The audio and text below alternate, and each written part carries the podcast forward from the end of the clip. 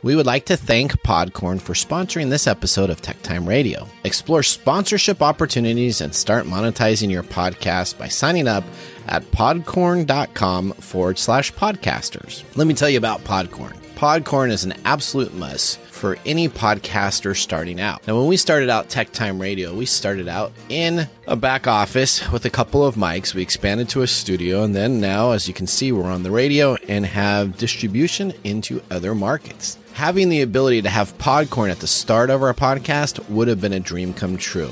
Guess what? With Podcorn, you now have the amazing opportunity for podcasts to receive sponsorship, such as host reads, interview segments, and topical discussions. With Podcorn, there's no middleman.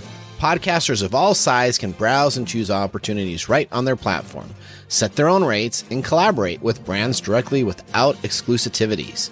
You never give up the rights of your podcast in Podcorn, and they're here to support you everywhere possible. Visit podcorn.com. Again, that's podcorn.com. Podcorn is a true success for those starting their podcast dreams. Broadcasting across the nation, from the East Coast to the West, keeping you up to date on technology while enjoying a little whiskey on the side, with leading-edge topics, along with special guests, to navigate technology in a segmented, stylized radio program. The information that will make you go, mmm. Pull up a seat, raise a glass with our hosts as we spend the next hour talking about technology for the common person. Welcome to Tech Time Radio with Nathan Mumm. Welcome to Tech Time with Nathan Mumm. Obviously, I'm not Nathan. The show that makes you go, technology news of the week. The show that's for the common everyday person talking about technology, broadcasting across the nation with insightful segments on subjects weeks ahead of the mainstream media. We welcome our radio audience of 35 million listeners to an hour of insightful technology with a bit of whiskey on the side. For those of you who might be confused, I'm usually sitting on the left side of Nathan. He is not here today. He attended a convention down in Florida and came back with a special gift of COVID. So now he's at home hacking. He was partying hard. Yeah. So we live stream during our show on 5 of the most popular platforms, including YouTube, Twitch TV, Twitter, Facebook, and LinkedIn. We encourage you to watch us live or visit us on techtimeradio.com or tweet us at #TechTimeRadio during the show. We will do our best to respond. My name is Mike. I am originally from Arizona. While I am not the technology expert, my bailiwick is in human behavior. I came to the Seattle area about 10 years ago. Next to me, taking my seat, is Mumm the Younger. That's right. Mumm the Younger. So that's Jonathan. Happy to be here, Mike. Great to have you here. You are also in the tech field. Would you like to tell us a little bit about what you do? That's right. I am in the tech field. The apple did not fall short from the tree between Nathan and I, and I'm a network manager for a large Fortune 50 company. So I make sure that the internet stays working, and I know a little bit about technology on the side. All right, perfect. So obviously we come from different backgrounds, but we're trying to bring the best technology show possible every week for our family, friends, and fans to enjoy. So welcome everyone. Now let us start today's show. Now on today's show. All right, today we're going to talk about, guess what, Twitter and Elon. We are also going to explore a little bit in detail of the purchase of Twitter by the tech giant. Crypto as part of your retirement plan. What do you think? Fidelity Investments thinks so. Last week we talked about space and microgravity. This week we're going to ask the question, can you grow meat in space? Plus, our guest Nick Espinosa, the CIO from Security Fanatics, explores how to wipe my identity from the internet, or maybe not just mine, but, you know. Finally, we explore why Sonic 2 broke records for a video game movie, and did you ever Yahoo? In addition, we have our standard features, including This Week in Technology, My Mesmerizing Moments, and, of course, our Pick of the Day Whiskey Tasting. So sit back, raise a glass, and welcome to Tech Time with not Nathan Mumm today. Now it's time to start our show with our loaded question of the week, brought to you by Elderberry Boost. Get your Elderberry Boost today at elderberryboost.com. Mike, or actually Jonathan. Jonathan and Nodi, our question of the day is, what is a terrible excuse for not attending an important family event? Well, of course, the worst would be you forgot. Because if it's an important family event, then clearly you didn't prioritize it or put it on your calendar when you were supposed to. So, I mean, for me, that's number one. If you completely forget, that's just the worst. Oh, okay. All right. Odie, do you have an opinion there? I would just say just not wanting to go. Just being straight up with them. I don't want to go. Ooh. Yeah, that's like a hard hitter right there. That's not even an excuse. That's just an outright. Yeah, exactly. I'm just being honest. Yeah. I think that's pretty bad. Right, because you don't even want to be with those people, maybe, if you're saying that. Well, I think my excuse would be, I had to wash my hair. Obviously, that... I think Nathan's used that excuse a couple times, too. Oh I wouldn't be surprised. Yeah. All right, so that was our loaded question of the day. Jonathan, as always, we're going to have our whiskey tastings during the commercials to see if our selected whiskey gets 0, 1, or 2 thumbs up by the end of the show. That's right. You want to make sure you listen all the way through to pick up a good, interesting facts on Mark's Mumbles. And will that make you go, with the whiskey facts of the week. Now, on to our first segment, bringing you the top technology stories everyone is already talking about for the weeks to come. These are factual stories that are ripped from the technology news headlines. Hit it. What's happening in the world of technology? This is our top stories in the first 5 minutes. Okay, welcome to Top Stories in the First 5 minutes. Story number one, you guessed it, Elon and Twitter. We've been talking about this for a couple of weeks, and if you haven't known about this, technology may not be your first priority because it's out there everywhere. They've officially accepted his offer, and he's going to buy it. Right. So Musk and the board of the influential social network have agreed to a deal that values the company at about $44 billion. Twitter said in a press release this past Monday, Musk will pay shareholders $54.20 per share, representing a 38% premium on Twitter's closing stock price on April the 1st. When the tech mogul disclosed a 9% stake in the company, it made Musk one of Twitter's largest shareholders. The entrepreneur, who already runs Tesla, SpaceX, and other companies, made his unsolicited offer to buy the company earlier this month. While Twitter was initially expected to reject the offer, the company reportedly warmed to the idea after Musk revealed his financing plan for the bid, which included backing from the investment bank Morgan Stanley. The deal, which was unanimously approved by the Twitter board of directors, is expected to close later this year.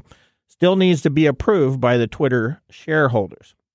This agreement caps a tumultuous relationship between Musk and Twitter and raises questions about the trajectory of the social network. Twitter has struggled in the past to grow both its user base and ad sales as it competed with bigger companies such as Facebook and Google. Twitter has set a goal to reach $7.5 billion in revenue and 315 million users by 2023. The company reported having 217 daily users who see ads in the fourth quarter of 2021. Musk, who has 83 million followers, is an avid user of Twitter, but is also one of its loudest critics. He has publicly raised questions about how Twitter moderates content, repeatedly polling his followers about changes that could be made in the company. His most recent quote is, "Free speech is the bedrock of a functioning democracy, and Twitter is the digital town square where matters vital to the future of humanity are debated." He also wants to make this Twitter better than ever by enhancing the product with new features, making the algorithms open source to increase trust, defeating the spam bots, and authenticating all humans. Twitter has a tremendous potential, and he looks forward to working with the company and community of users to unlock it.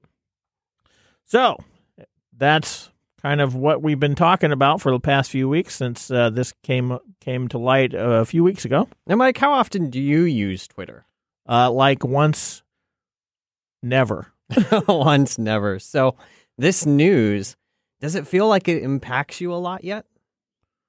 It only impacts me in the questions that it raises about what these ultra-rich folks are doing with their time and their money. Oh, because it can also raise questions about the future of the internet and social media as well. Yeah, we've talked a little bit about, what are the impacts that he's wanting to change. You know, we're talking about him loosening restrictions on the types of content that can be posted. He wants to get rid of spam bots. I know there's something in the works that has suggested that that's already happening. There's some things that he's doing that has caused a bit of controversy. That's right. So, you know, as we keep moving through these odd days, Twitter has been a flashpoint in the conversation about the bounds of free expression on private platforms. And the company has fought misinformation about elections, COVID, and other topics.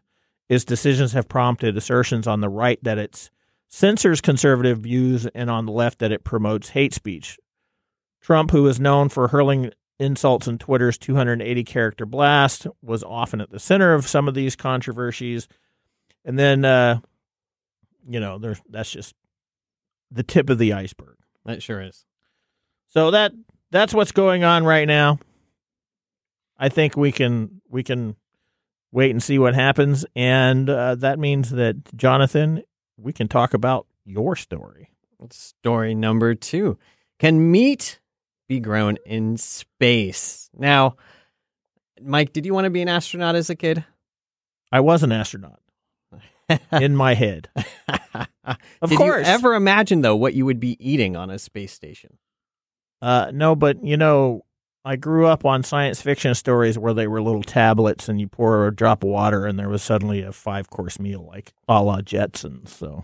Right. And we're not quite there yet. So where we are is somewhere a little bit different from that. So while Jeff Bezos and Elon Musk both want to colonize space, NASA's working on putting people on Mars. But what do you eat if you actually set up a working community on the moon or on another planet?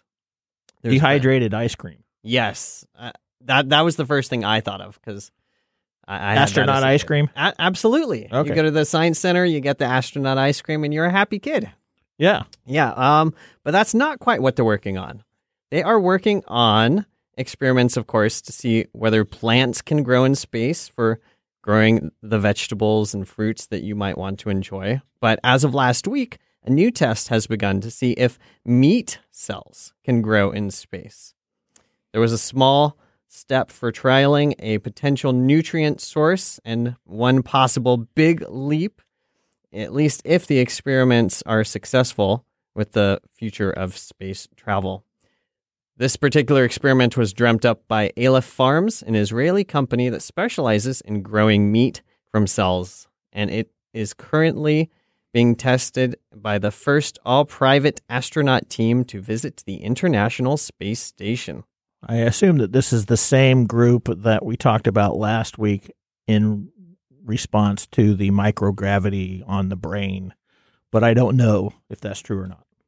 Indeed. And so there are some skeptics that say that the method of growing meat, because of gravity, might be too unstable for the astronauts to rely on this method, and that growing the space meat will never accomplish what it's meant to do, which is actually grow the meat that could be comparable to something that you would bring up from Earth instead.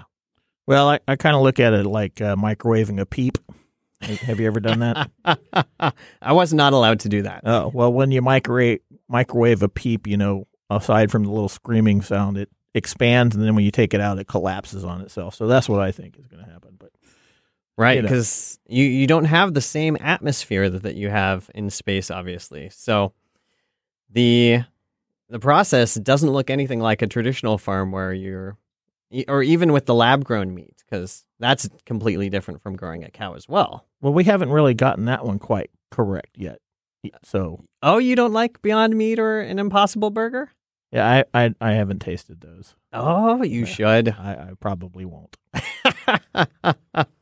Some of them are pretty decent, actually. So if they can pull it off as well as the companies here on Earth have done, then they're going to be pretty good. So the difference, though, that the skeptics have is that the cells from a cow are, of course, fed the things they need to grow, like amino acids and carbohydrates. And that eventually becomes the meat that we buy at the grocery store through a process called cultivation or proliferation. But the meat that is grown in tanks are more like what we'd find in a brewery rather than a farmyard.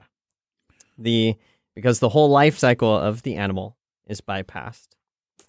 Well, yeah, aside from, there's not something being born, living, and then being slaughtered before we harvest the meat from it. I think the biggest implication is whether or not this type of process will work on, say, Mars. But, Right. There we go. But it's an important question because we're already working on the problem of how to get to Mars. And so then the second question is, what do you eat on Mars? Well, a cheeseburger will do for me. You're just going to fill up this space shuttle with all the cheeseburgers that you need for your mission. That's right. There's a Burger King right down the way. All right. So story number 3. Fidelity says that it will offer crypto in retirement accounts this year.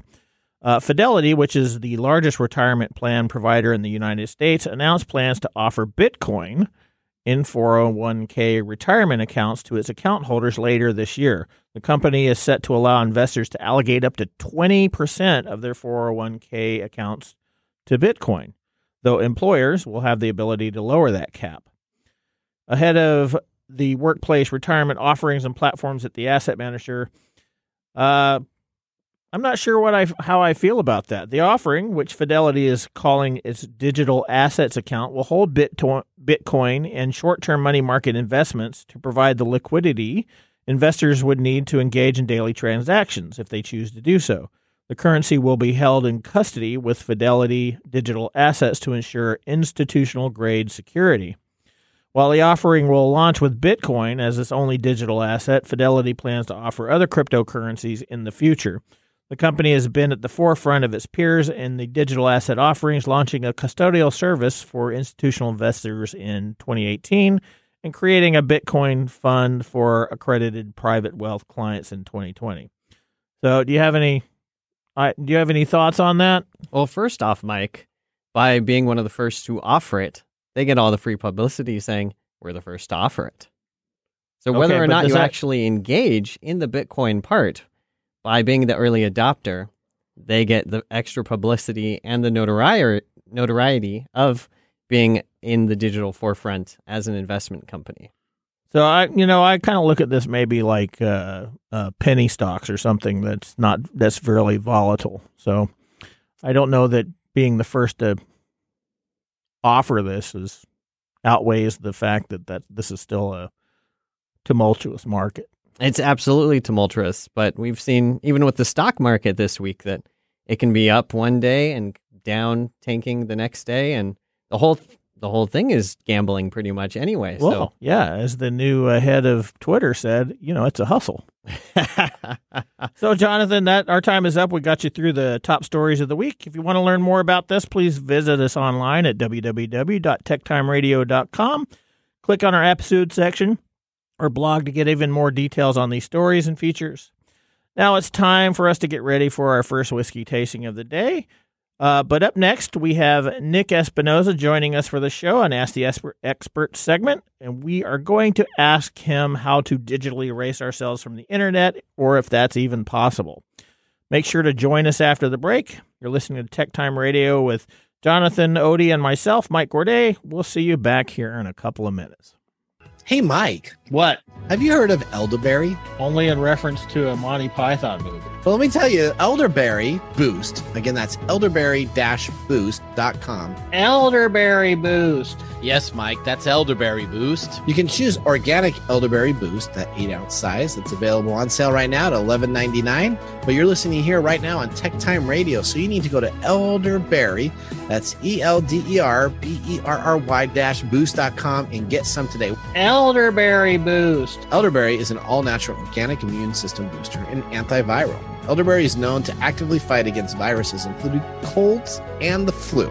It also works as a natural remedy for allergies, cancer, digestion, heart disease, high cholesterol, headache, toothache, weight loss, and reduced inflammation. It's a natural and healthy diuretic and has many antiviral properties. While it is famous for fighting the flu, it is effective for any illness. Elderberry Boost was created to provide a quality organic elderberry to their customers. After searching years ago for a perfect elderberry syrup, none could be found, so they essentially created their own homemade recipe. If you would like to get 15% off your first order of Elderberry Boost, just put in the discount code TechTime at checkout. Again, that's elderberry-boost.com. Elderberry Boost. Hey, Mike. Yeah, what's up? Are you ready to launch your new career in coding? Treehouse has one of the best and most affordable online classrooms for you. At Treehouse, we've rethought the learning process and built a proven system to get you the skills and knowledge you need to achieve your goals. When you're done with a course, you haven't just watched a video. You've learned, practiced, and absorbed the key concepts. Choose to build a portfolio, create a network, and land your dream job with the bootcamp-style tech degree program. Land a dev job this year. Treehouse. Teamtreehouse.com. Learn to code, design, and more, all on your own time. Enroll today. Classes range anywhere from 2 months to 9 months for completion. Whatever your goal is, we'll get you there. Start your 7-day free trial today by visiting teamtreehouse.com. Again, that's team, T-E-A-M, treehouse, treehouse.com. And make sure to tell them Nathan sent you.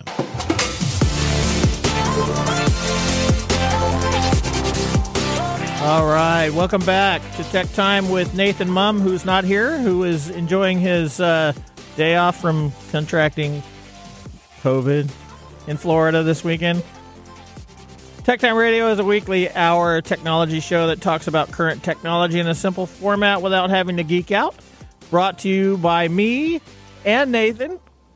We just had our first whiskey tasting today during the break, and I'll tell you what we're tasting for our pick of the day. Today we have chosen Corsair's Rhymageddon, which, what did you think? I'll tell you a little bit more about it when you tell me that. Well, I heard, Mike, that from Nathan that you are a fan of rye. Is that right? Yeah, no.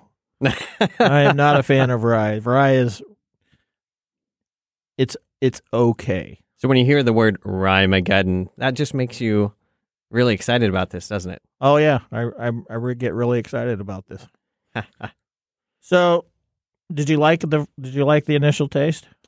Yes, I did like the initial taste. I knew a little bit about this rye coming before, and the description of it says that it is distilled from malted rye and chocolate rye. So I'm curious, did you get any notes of chocolate on that first sip? Yeah, in the aftertaste. So yeah, Corsair Rhymageddon is a blend of malted rye, chocolate roasted rye, and malted barley, making this whiskey sweet yet peppery. It is made from scratch by Corsair, barreled and aged by Corsair, and quality controlled by all of y'all.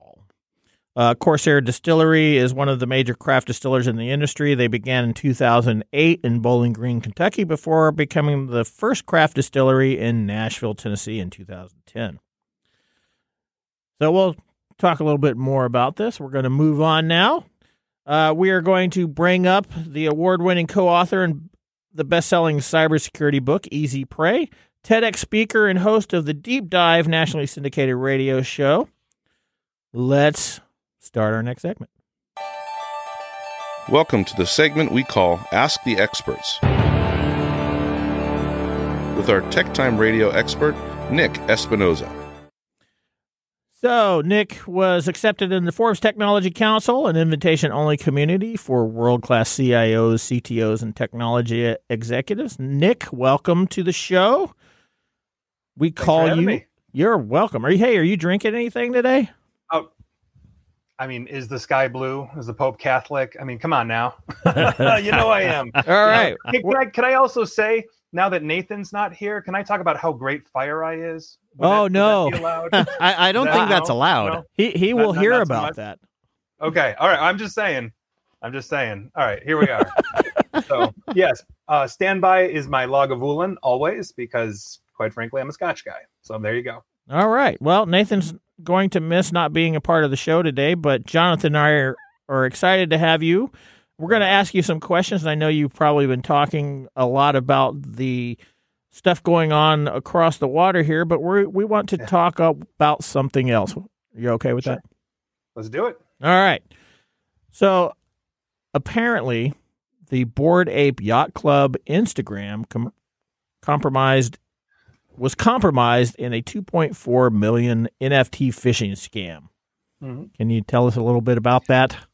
Yeah. I mean, so the Bored Ape thing is amusing to me, but first things first, do you want to talk first about what an NFT actually is, or do you want me to just like dive right in to essentially what happened here? Yeah. Why don't you tell everybody what an NFT is? I mean, we've talked about it on the show several times, but go ahead and explain it to our Tech Timer listeners. Yeah, I guess the reason being is that while I'm sure you've got a lot of nerds as listeners, myself included, there's plenty that aren't. But NFT is essentially a non-fungible token. And more or less that means that it's basically unique and it can't be replaced by something else. So, for example, in Bitcoin and cryptocurrency, if I give you one Bitcoin and you give me one back, we'll have exactly the same thing. But a one-of-a-kind like trading card or something like that, like the only baseball card of Babe Ruth left, is non-fungible, meaning it is the only thing. And if you trade that for a different card, even if it's like the last Mickey Mantle on Earth, you have something that is completely unique and completely different. And at a very high level, NFTs are part of the Ethereum blockchain. Basically, Ethereum is a cryptocurrency like Bitcoin, but that blockchain also supports NFTs, which is basically some extra information or extra code that makes that blockchain work slightly differently. That extra information is that non-fungible token, meaning if you own that extra information or code, then you own something unique. Essentially, you have the sole receipt and proof of ownership over an NFT. Now, NFTs can be basically anything digital, drawings, music, you want to turn on an AI, you can make that an NFT as well. But a lot of current, like the buzz, the excitement around this right now is digital art. It's very easy to create. It's very easy to sell as an NFT, hence the Bored Ape artwork and all of that. But here's the thing. People can take copies of that, screenshots of all those kinds of things. But essentially what you own then is that unique piece of code on the Ethereum blockchain that says you own the original. It's like owning the Mona Lisa and everybody else owns a picture or a poster of it. But that, in a nutshell, is essentially what an NFT is. All right. Well, for a minute I thought I was an NFT because, I'm a unique snowflake. You are indeed. Okay. Aren't we all, though? That's right. We're all non-fungible tokens. And Mike and Nick, I've seen these Bored Ape Yacht Club NFTs being promoted on late night talk shows with celebrities that are purchasing these NFTs. Why? Oh, yeah. Why would a celebrity want to Bored Ape Yacht Club? It was just the thing, right? Right. Well, when everybody's jumping off a bridge, other people go along. Okay. I mean, think about it, right? And that's essentially what it is. We are all jumping off the bridge together, hand in hand, into the digital realm. And so by virtue of that, sure, you're going to get on that bandwagon. You're going to want to get in on the craze because what we've seen essentially is NFTs go up in price. But that said, we've also seen some serious disasters, like the guy that bought the very first tweet ever. The very first tweet by Jack Dorsey himself was made into an NFT. Right. And some guy, I think he's in the Middle East, bought this for like almost $3 million. And then the other week tried to sell it for like $40 or $50 million. And the high bid was like $277. Right. So is that the end of the NFT craze? Probably not, because Bored Ape just showed us we can lose millions, due to scams. So here we are. All right. Well, the company disclosed the hack on Monday morning in a tweet, interestingly enough, warning followers not to click on links or mint new tokens. So Nick, how did this happen? I was reading that it has something to do with airdrop. Can you explain that to me? Yeah. And so, I mean, they're a tech company, right? So they're going to post on tech platforms like Twitter. You know, nobody's sending registered mail anymore in that sense. But we need to break this down a little bit because I think we actually need to start with a warning here. Now, obviously, or I should say rather like the warning that they gave. So they're saying don't click on links in that tweet. And they're basically alluding to you clicking on a link or tapping a link, and that could be infected or malicious. It could steal your information, possibly your cryptocurrency or other NFTs, those kinds of things. Now, they also mentioned in that tweet that they are not minting tokens as of yesterday, meaning April 25th, 2022. And basically, they're not making new NFTs. In other words, if you want to buy a Bored Ape NFT and someone is basically trying to sell this to you saying it was created, it's brand new on April 25th or beyond, they're essentially saying it is fake, it is a scam. That is the heads up. Now, as for the airdrop thing, they are not actually talking about Apple. You know, the Apple airdrop, all those kinds of things. This is what they're actually talking about. Essentially, what happened was another tweet from an unaffiliated user. Basically, this user's unaffiliated, I should say, with Bored Ape. They claimed to show an image that had been posted to the Bored Ape account promoting an airdrop, which is essentially a free token giveaway. So essentially, it's in line with like the don't click anything, because if you're seeing something from Bored Ape that says, hey, we're doing an airdrop, meaning we're going to give you a free token, and obviously people are tempted to do that because NFTs are hot, free NFT, all those kinds of things, it's obviously a scam. And approximately, just as I was reading about this, 44 people fell for the scam, resulting in at least 133 NFTs being stolen. And interestingly enough, it goes beyond just like 2.5 million or so, because it also appears that of these 133 NFTs, 14 of them are estimated to be worth basically roughly $3 million each. Wow. So we are talking about serious money here. It also appears that the criminals are already selling these NFTs basically in NFT aftermarkets as well. And apparently 23 of these have already been sold, reaching around 2.4 million, which is where a lot of the media is getting that number. And so what I've read, basically, it's not 100% clear on how Bored Ape's Instagram was hacked, but in a statement provided basically by Bored Ape, they claimed that their two-factor authentication was enabled in Instagram. And so that should have made it a lot harder to get in. So we don't have any definite word on that, but that's essentially the nuts and bolts of the Bored Ape Yacht Club. Okay. You know, and you've seen them. It's literally a bored cartoon ape. I mean, you can't miss them. Yeah, you know, I know this is one of the most popular NFT groupings that they have.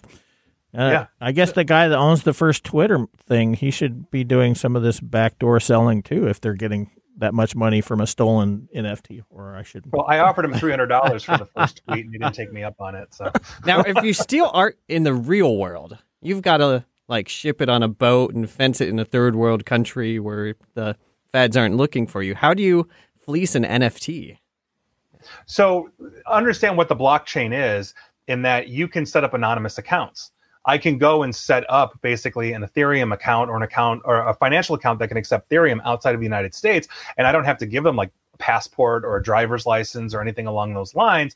So it makes it very hard to track it back to me. Now, that said, a lot of the different blockchains like Bitcoin, for example, intelligence agencies and law enforcement are getting very adept at actually tracking these things. We also saw a case of that a few months ago where what looks like the most obnoxious couple in the history of couples stole about, what was it, $3 to $4 billion from Binance back in 2016. And they had been attempting to launder it over years through various blockchains like Monero, Ethereum, and others. And eventually law enforcement was actually able to trace that back and arrest them.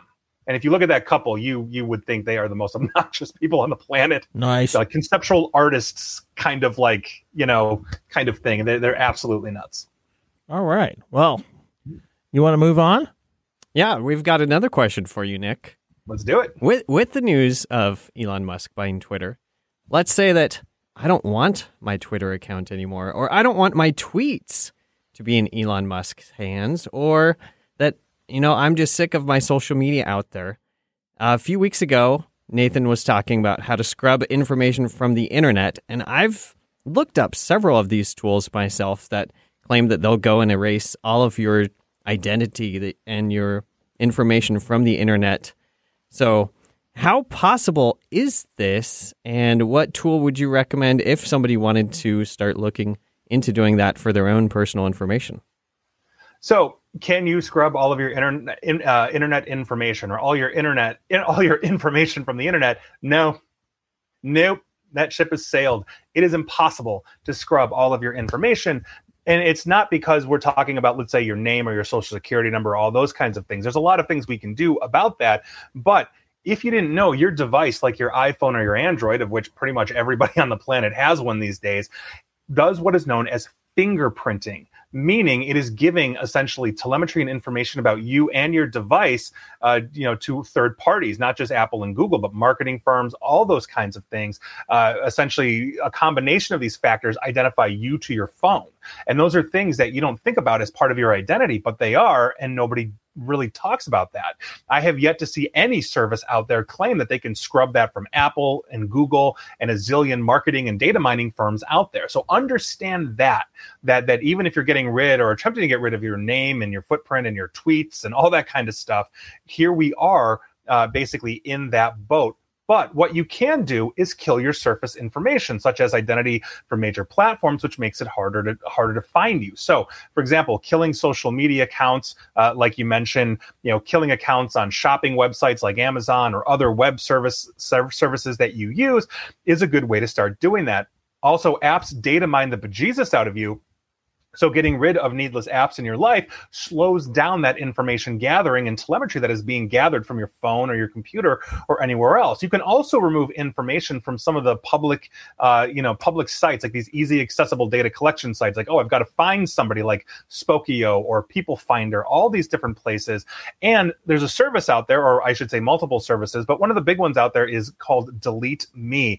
I want to say they charge like $100, $150 a year, something along those lines, and they will do that for you, and then every couple of months check up to make sure you're not back there and continue to remediate that, removing you from that. They can't hit all of the data brokers. Nobody can hit all of the data brokers worldwide, as I mentioned, not to mention things like foreign governments, like the Chinese government, if they're grabbing your information through platforms like TikTok. Good luck getting that out of their hands.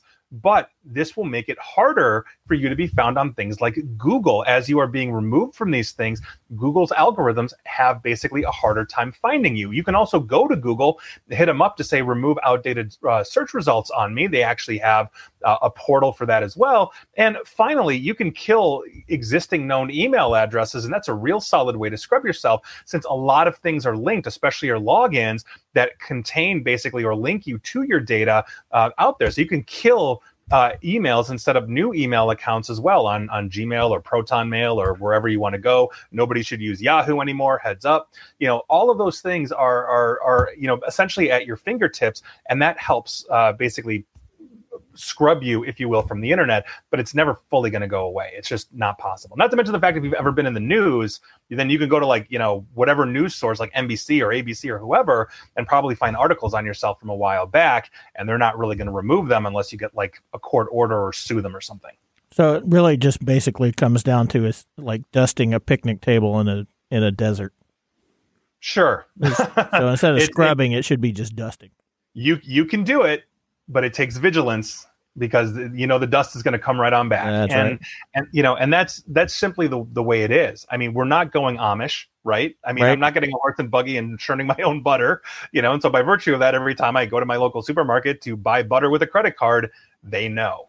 So understand, this is such a multifaceted thing. We are the most data mined population in the history of humanity by far, and it's only getting worse right now. Right. Okay. Well, Jonathan mentioned Twitter. I sure did. Yep. You want to give us a quick take on Elon Musk's purchase and if he's going to be making some security changes and what those might be?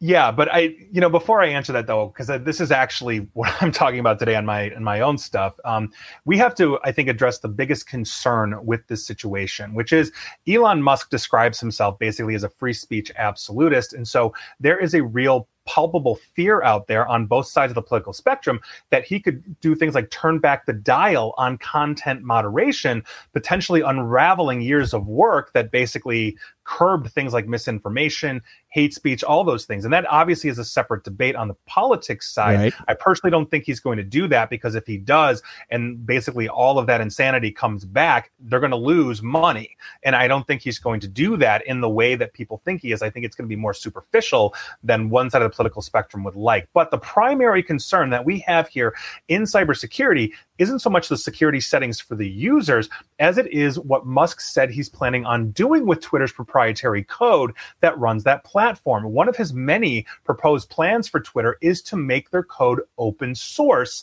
which means it's publicly available for everybody to see how Twitter was created and how Twitter runs.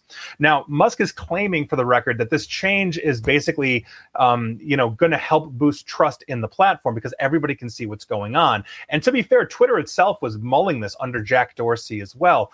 And we can't forget, though, that for years, Twitter has faced an onslaught of things like false news, basically data breaches, all those kinds of things. I mean, even Elon Musk's profile got hijacked on Twitter, along with a lot of top celebrities, for a cryptocurrency scam a few years ago. So bringing it open source is a concern, and that we basically fear that Musk would turn Twitter into an open source platform and it would make it more susceptible to attacks. So think about it this way. Like, we just went through a massive vulnerability disaster that saw literally intelligence agencies leveraging open source software known as Log4j to break into everything because like a zillion platforms were using Log4j.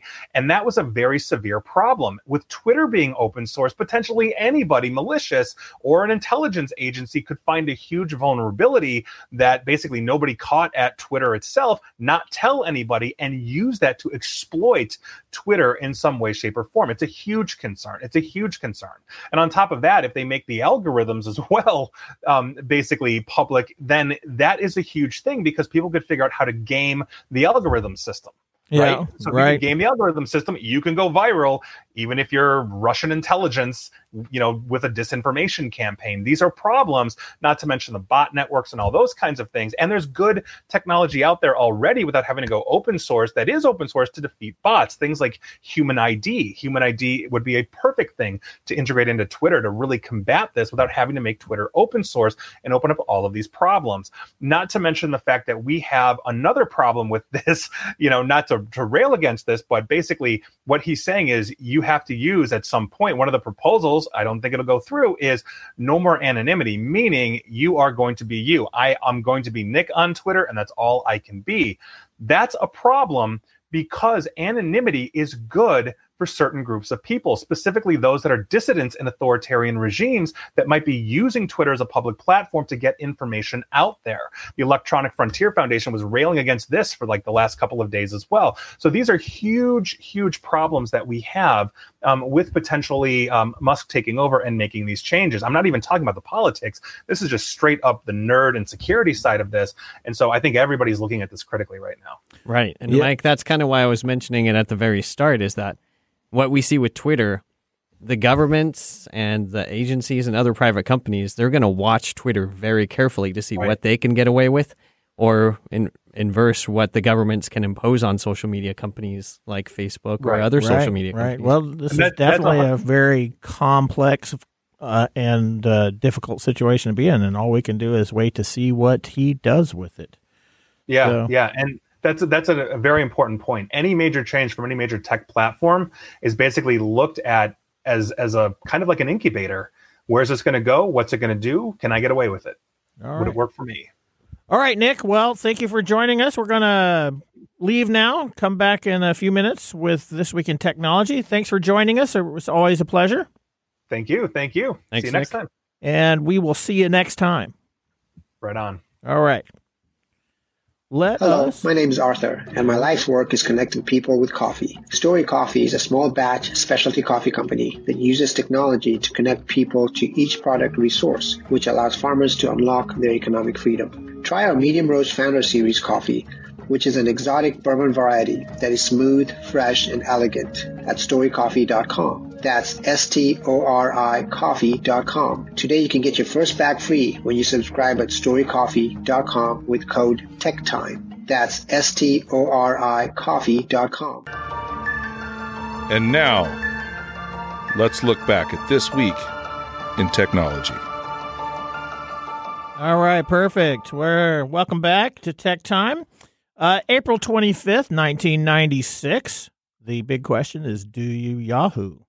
Yahoo begins advertising its web-based search service on national televisions, featuring the tagline, "Do you Yahoo?" I don't know if you remember that.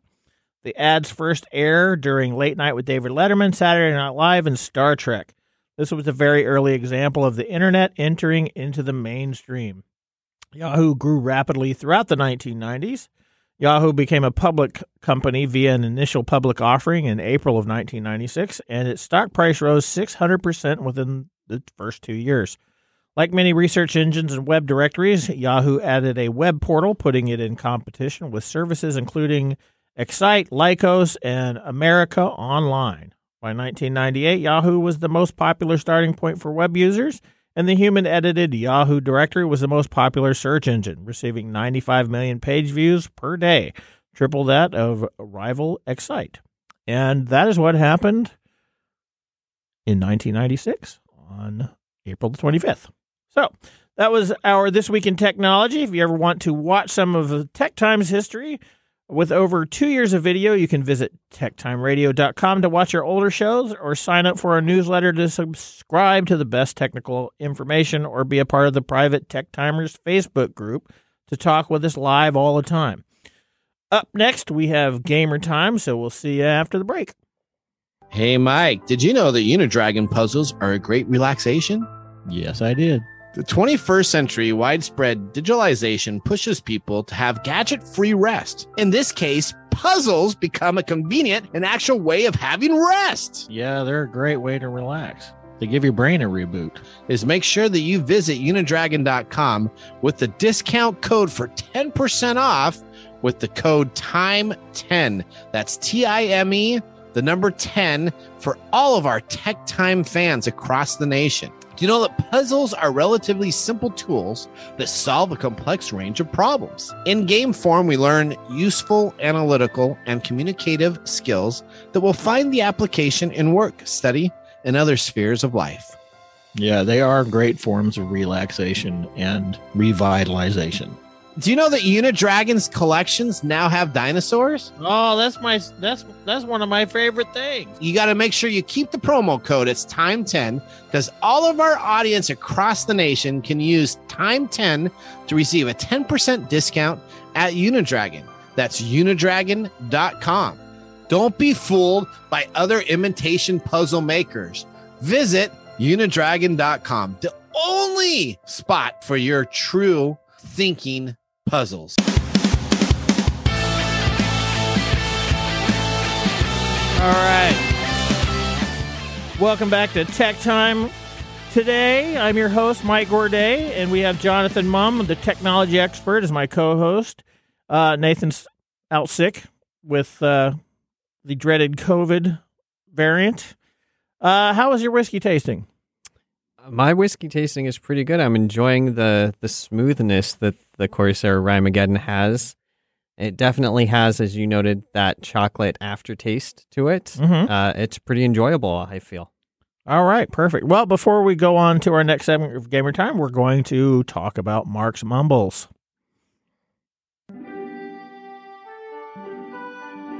And now for Mark's Mumbles!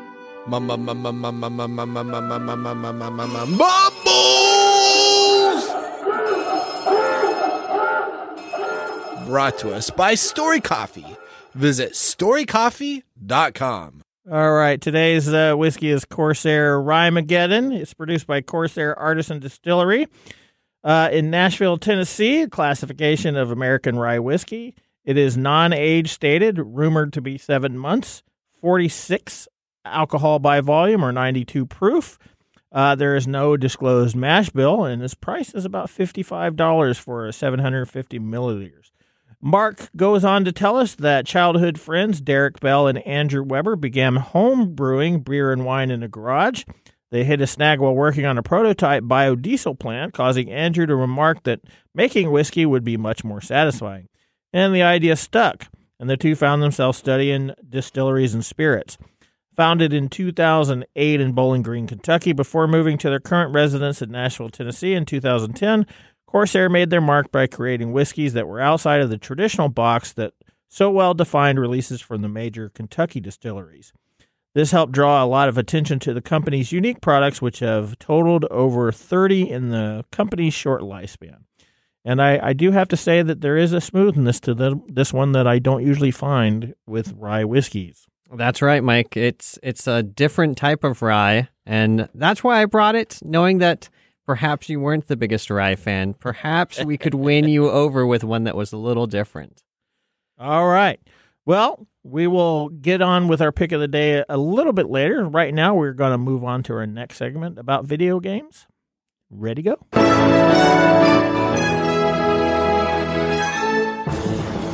All right, Jonathan, you're on.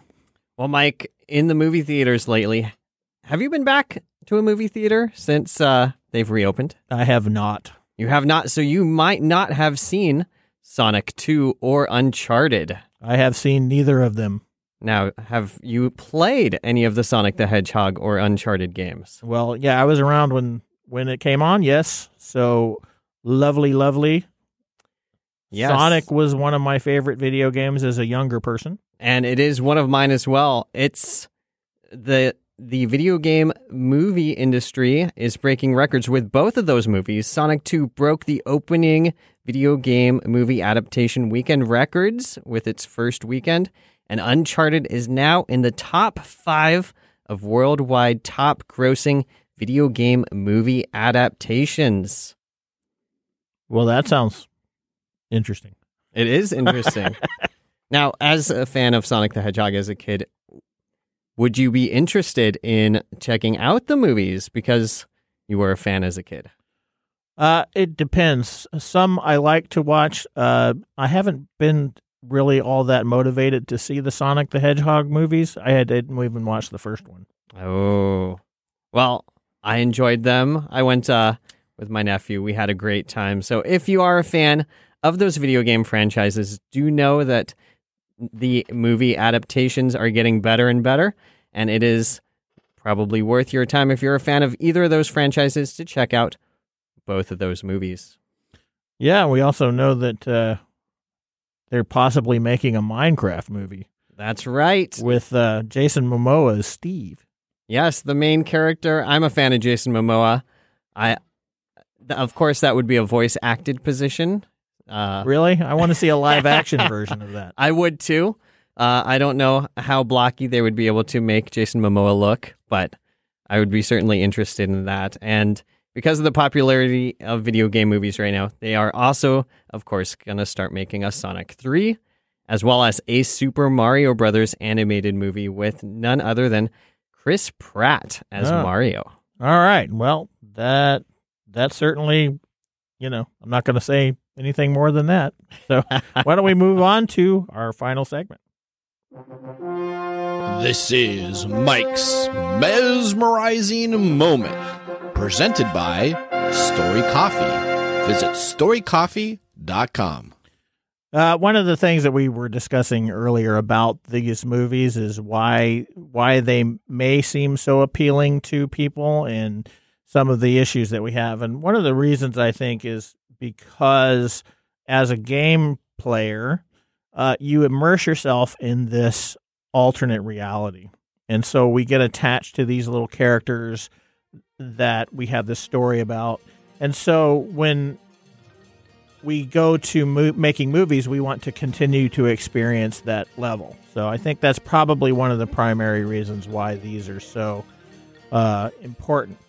And that's all I'm going to say about that. We do need to move on to our whiskey tasting of the day. Jonathan, do you give our Corsair Rye-Mageddon a thumbs up or a thumbs down? I give it a thumbs up. Okay, I am going to give it a thumbs up too. Surprise, surprise! Oh, I did it! Yeah, it's not a bad. Very smooth taste and very good sweet flavor afterwards. So, any final thing you like to say about the Rye-Mageddon? Just that it was very delicious, and we all hope for Nathan's recovery so he can be here next week. All right, perfect. So we're out of time. Thank you for listening, and hope you have enjoyed the part of our show this week. Click on techtimeradio.com and be a caller. Goodbye. Thanks for joining us on Tech Time Radio. We hope that you had a chance to have that moment today in technology. The fun doesn't stop there. We recommend that you go to techtimeradio.com and join our fan list for the most important aspect of staying connected and winning some really great monthly prizes. We also have a few other ways to stay connected, including subscribing to our podcast on any podcast service, from Apple to Google and everything in between. We're also on YouTube, so check us out on youtube.com/techtimeradio, all one word. We hope you enjoyed the show as much as we did making it for you. From all of us at Tech Time Radio, remember, mum's the word. Have a safe and fantastic week.